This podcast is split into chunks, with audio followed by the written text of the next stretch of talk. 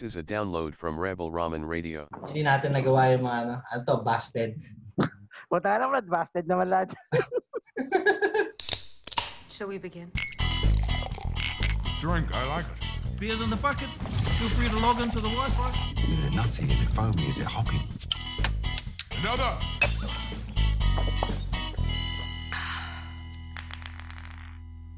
Okay, welcome sa episode 4 ng Usapang Laseng. As usual, ang host nyo si Kalel, saka si Mickey. Bali, pag-usapan namin ngayong gabi ay mga aswang, tikbalang, etc.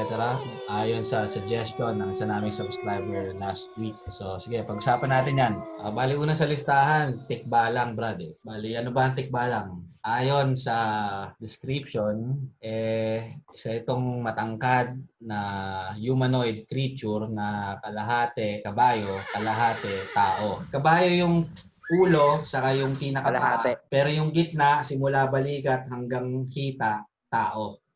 ah, naalala ko yan Brad, tikbalang. Panakot yan eh. Pag pupunta ka sa likod ng classroom, o kaya may puno, allegedly may tikbalang daw doon. Tapos ang ang kakaiba lang dyan sa tikbalang na yan, Brad, ah, makwento ko lang ah. Meron silang matrimony. Kasal. Kasal. Di ba pag umuulan ka sa maaraw, ano ba sinasabi dati? May kinakasal na tikbalang. Talagang alam nila tikbalang ah. Hindi manananggal, hindi ko anumang entity.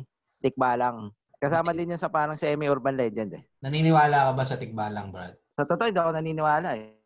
Pag may, naka, pag may nakita ako, pwede. Pero sa ngayon, hindi pa ako nakakita. Kaya hindi ako naniniwala. Pero ang tikbalang, minsan pag ah, may tao na medyo mukhang kabayo, eh, di ba? May mga ganun na taong tikbalang.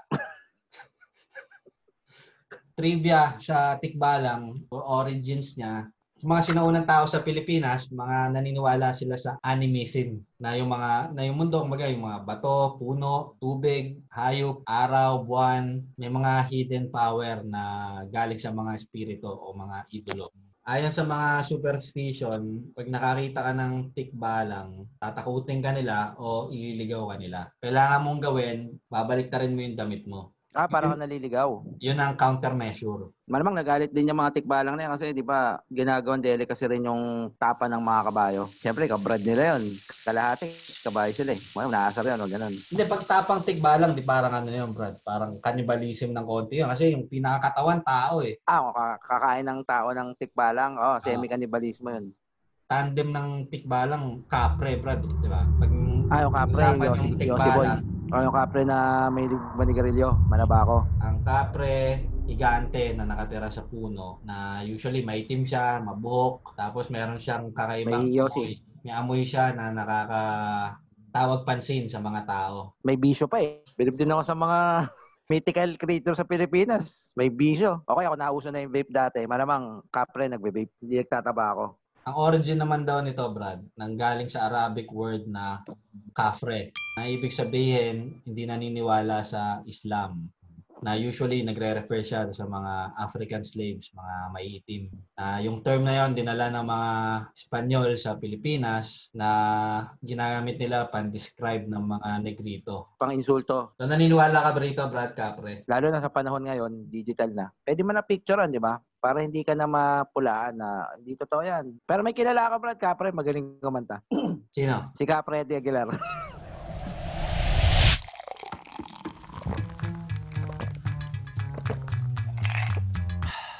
Ah, meron ako naisip, ah, sikat din 'to. Eto naman ang eto naman babae. Kasi yung kapre saka tikbalang ang gender niya most likely lalaki yan eh. Masculine yan eh. Eto manananggal babae. Yung mga manananggal, 'di ba, nauso to sa mga ano eh, horror Filipino film. Manananggal, manananggal in Manila. Sila yung mga tipong humahati yung katawan. Isipin mo yung physics, yung science, parang hindi siya talaga pwede mangyari. At saka hindi pa rin ako nakakita ng manananggal. Ano ba naiiwan sa kanya? Yung nilagyan ng asin, yung kalahati ng katawan niya, yung lower part, gumagalaw eh, large intestine. Ayon doon sa pelikula, na parang ayun yung naiiwan. Kumbaga, naiiwan sa kanya, bituka, pero Yung yung, yung lungs, yung baga, saka yung puso, dala-dala niya. Pag kasi nasa upper part yun eh. Yung kidney, feeling ko, naiiwan eh. Tapos ang hindi ko maintindihan, parang kahinaan nila asin eh. Yun nga, nilagyan ng asin yung naiiwan ng katawan. Siguro nga kasi, siyempre sariwa yun eh. Sariwang bituka eh. Oo. Pag nilagyan mo ng asin, mahapdi yun. Tapos yung kalahati ng katawan, Brad, ang malupit doon, yung lumilipad na kalahati, yung upper part, naramdaman niya yung sakit. Ayon doon sa pelikula na napanood ko. ah. Ang ginawa niya, hinanap niya, bumalik siya doon sa pinakatawan niya na may asin. Nagulat siya yung, yung umusok na yung kalahati ng katawan niya. Bali namatay siya kasi sumigat yung araw eh. Wala na siyang babalikan. Ah, so parang vampira rin pala to. Ah, parang pag sumikat yung... Ang mali siya kasi, in-expose niya yung kalahati ng katawan niya. Burarari kasi brad yung mga manananggal eh. Kung saan abutan, iwalay, Hmm. alis. Di ba? Dapat tinago niya sa loob ng bahay. Okay, nilak niya yung pinto. Iiwan mo yung wallet mo, syempre gusto mo sa medyo tago eh, di ba? Puta, yung pa kalahati ng katawan mo, iiwan mo. O kaya yung may mga hayop, kung ano, aso, dapat tinago niya yung kalahati niya. Eh ngayon, kung burara siya, mamamatay siya talaga. Kung manananggal ka, Brad, sa mo itatago yung kalahati mo. Ang pinaka-safe kasi talaga na lugar sa buong mundo, Brad, yung bahay mo eh. Dep- ngayon, yung bahay mo, depende. Kung bahay mo ba, ano lang, kawayan, ah, bato, o bu- kubo. Pero kung bato yan, iiwan ko sa loob ng bahay. Tapos bago ako umalis, ilalak ko. Tapos yung lock ko, walang susi. Kasi siyempre, kung lumilipad ka na, so may ilalagay sa bulsa mo yung susi. Kailangan may combination na lang. Mag-invest nga lang sila sa lock. O kasi kung may susi, sa may, sa may lumilipad ka, pa, puta, nalaglag yung susi ah. Tanga na, sa kaya yung susi ko. Yeah? Kaya yung combination na lang. Marami naman nabibili nun.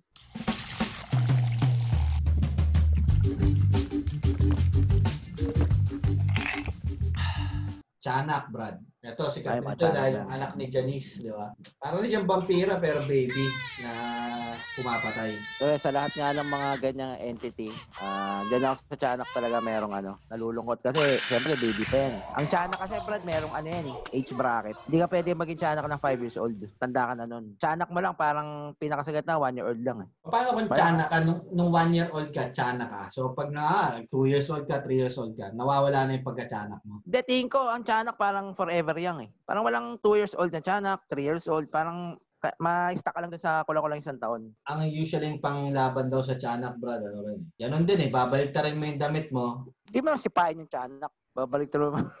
sipain mo dito. Ang mas nakakapagod kasi yung magbabaliktad ka pa ng damit mo. Kaso pa habang binabaliktad mo yung damit mo, puta yung tiyanak nakalapit na pala sa'yo. Di nakagat ka. Diba? Minsan pa naman may mga damit na mahirap baliktarin. Yung mga close neck, di ba? Yung ganyan. Hirap baliktarin nun. Puta kung binabaliktad mo, kinagat ka. Nadali ka pa.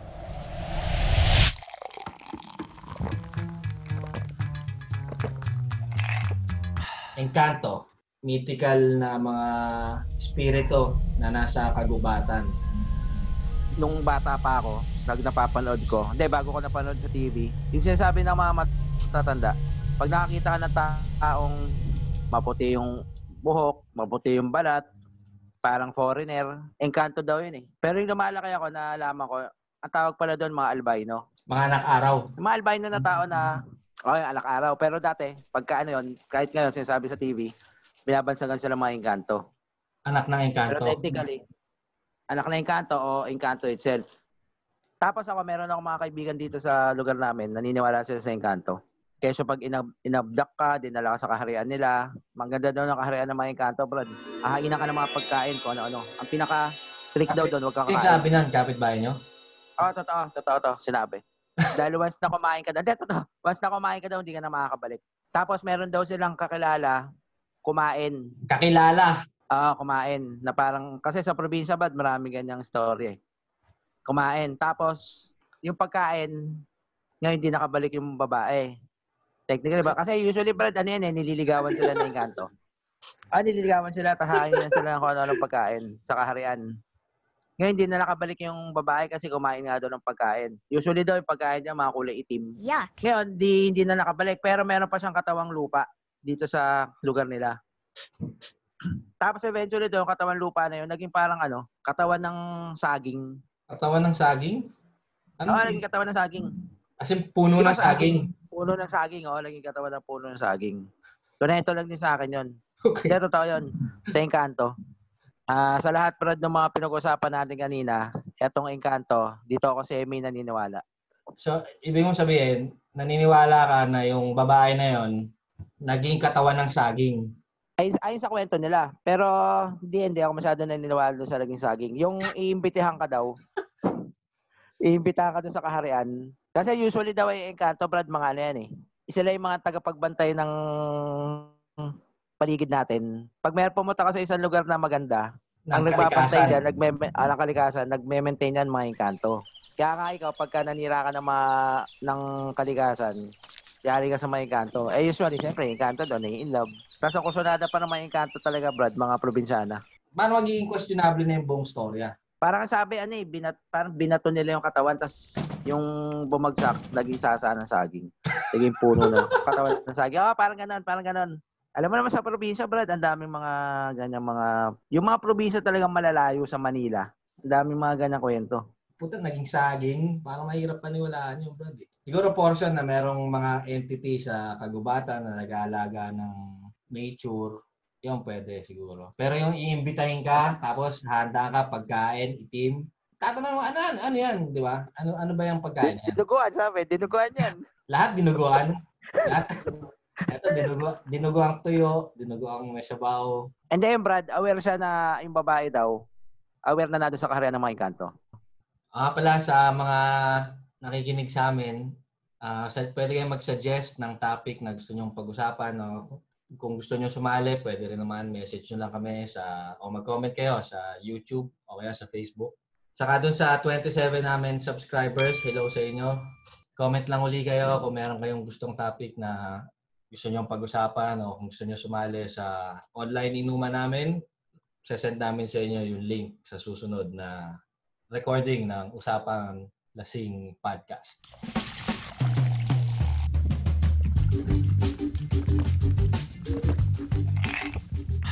Bali, next sa listahan natin, Brad, Duende.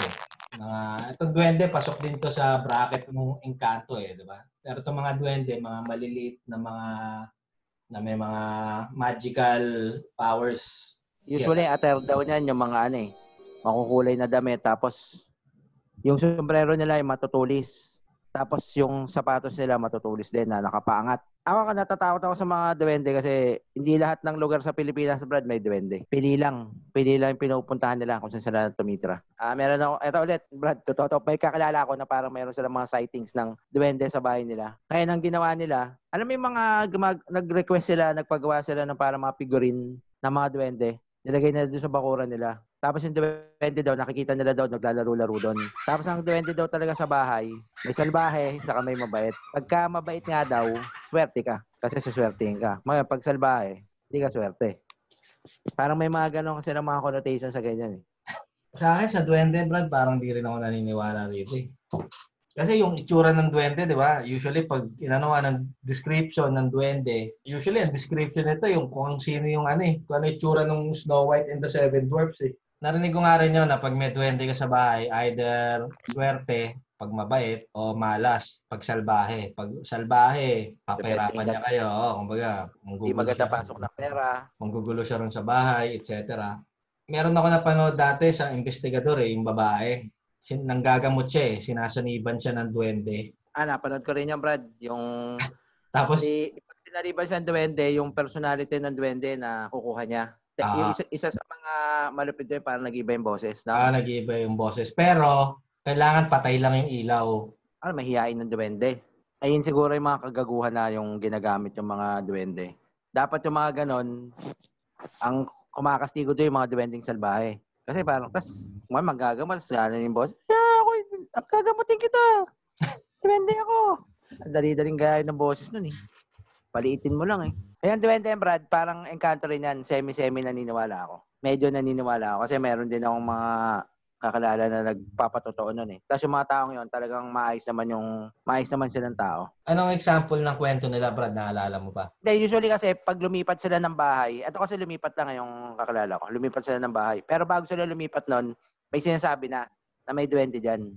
Sinasabi ng mga kapitbahay saka lumipat. Tapos yun, nagtataka sila daw, sabi, may mga gamit silang nawawala. Kaya suklay. Alam mo yung mga bagay na nami-misplace natin minsan. Ah, Tapos pag nakita natin, puta, nandyan lang pala. ah.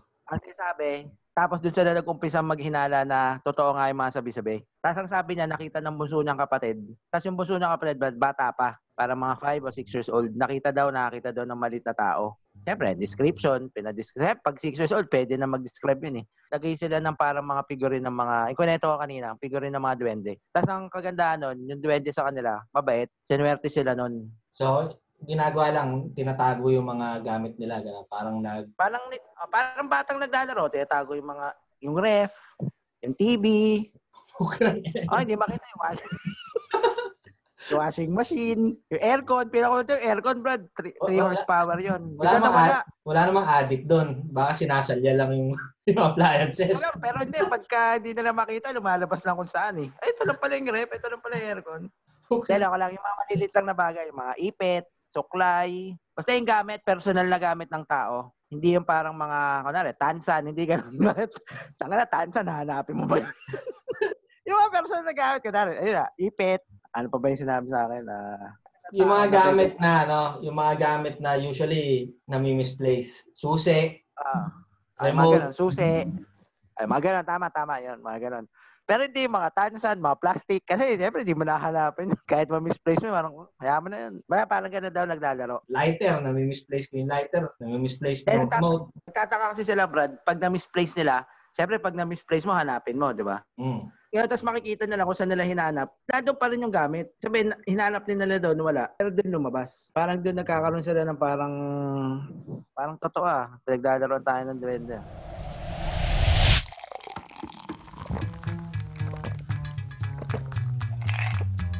Sa lahat ng mga mythical creature na pinag-usapan natin kanina, Brad, eto si Rena, ang wini-wish ko na sana totoo. Shokoy. Hindi ako na Shokoy. Hindi kasi feeling ko pag totoo yung Sirena, totoo rin yung Shokoy. Kasi di ba mermaid saka merman. Saka parang... Hindi, gusto ko lang sa Sirena, Brad, kung bakit ko siya naisip na mas magandang totoo. Kasi usually ang Sirena, Brad, napapanood natin sa TV o kaya nakikita ko sa libro. Walang Sirenang pangit eh. Ang gaganda niyan. Nung kailan na, di ba? Dati nga si Maran Rivera yung Jezebel eh. Sila Alice Dixon. Wala kang makikita ang Sirenang sablay. Ang sirena, usually tao yung taas, isda yung kalahati, di ba? Ah, Pero paano kung totoo yung sirena, pero isda yung taas, tao yung kalahati, yung baba? Ah, pag gano'n, pinapatay yun eh. Kasi ano yun eh. Parang salot yun eh, pag gano'n yung tsura. Ganun, ganun ang mga tao eh, mga mapanghusga eh. Mga isda kang tao. Patay ka, maalas ka. So pag, pag maganda, okay lang, no? Pag, Ah, pag papatay, teka, teka muna. Bigyan natin siya pagkakataon makapagpaliwanag. Ga- Ganun, ganun, pagka, ano eh, maganda eh. Sige, magsalita ka. Pero pagka yung yung ulo, si batin, patayin, maalas yan. Ganun, ganun mga tao eh. Human nature yun eh. okay Brad, naubos na natin yung nasa listahan. Ay nga, Brad. Ako, may kukwento naman ako. Ikaw, Brad, may hilig ka kumain ng mga prutas. Mahilig naman, no? Prutas. May nakaka kumakain tayo ng prutas sa panahon ngayon kasi alam mo na, may uso yung sakit. Pero kung ikaw, Brad, kunwari, ganito. Sa kaliwang kamay mo, may hawak kang melon. May hawak Melon. pinya. Melon, pinya. Isang piling na saging, saka avocado. Sa kaliwang kamay, may hawak ka nun. Parang di ko yata kaya yun. Tapos sa, ka- sa kanan mo naman, meron kang hawak na pakwan, may hawak kang langka, may hawak kang papaya sa kabuko. Ah. Ah, ngayon, anong meron ka? Prutas. Mga Ah, prutas. madami. Bukod doon, meron kang dalawang malalaking mga kamay kasi nahawakan mo sila. Ayos din, ano? Kuha mo na kanina eh. Hindi ko naman na-deliver na maayos, pero okay din, ano? Pwede na. Ah, Pwede na. pwede na. Mm. Pero maganda yung pinag-usapan natin kanina. Okay, thank you sa 27 naming subscribers. Bali, nagdagdagan tayo ng anim this week. Ah, kung meron kayong suggestion na topic, comment nyo lang dun sa comment section natin sa YouTube. Pwede rin kayong sumali sa online inuman. Comment lang kayo doon, sasend namin sa inyo yung link. Meron na rin tayong Facebook. Like nyo yung Facebook natin, The Usapang Lasing Podcast. New episode every Tuesday.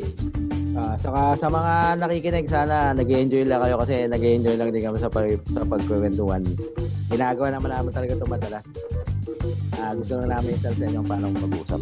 Ah, ano, lang tayo, good vibes lang, chill-chill lang.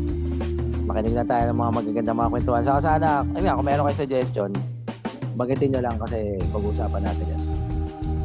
Okay, thank you ulit. Hanggang sa susunod na linggo. Babush!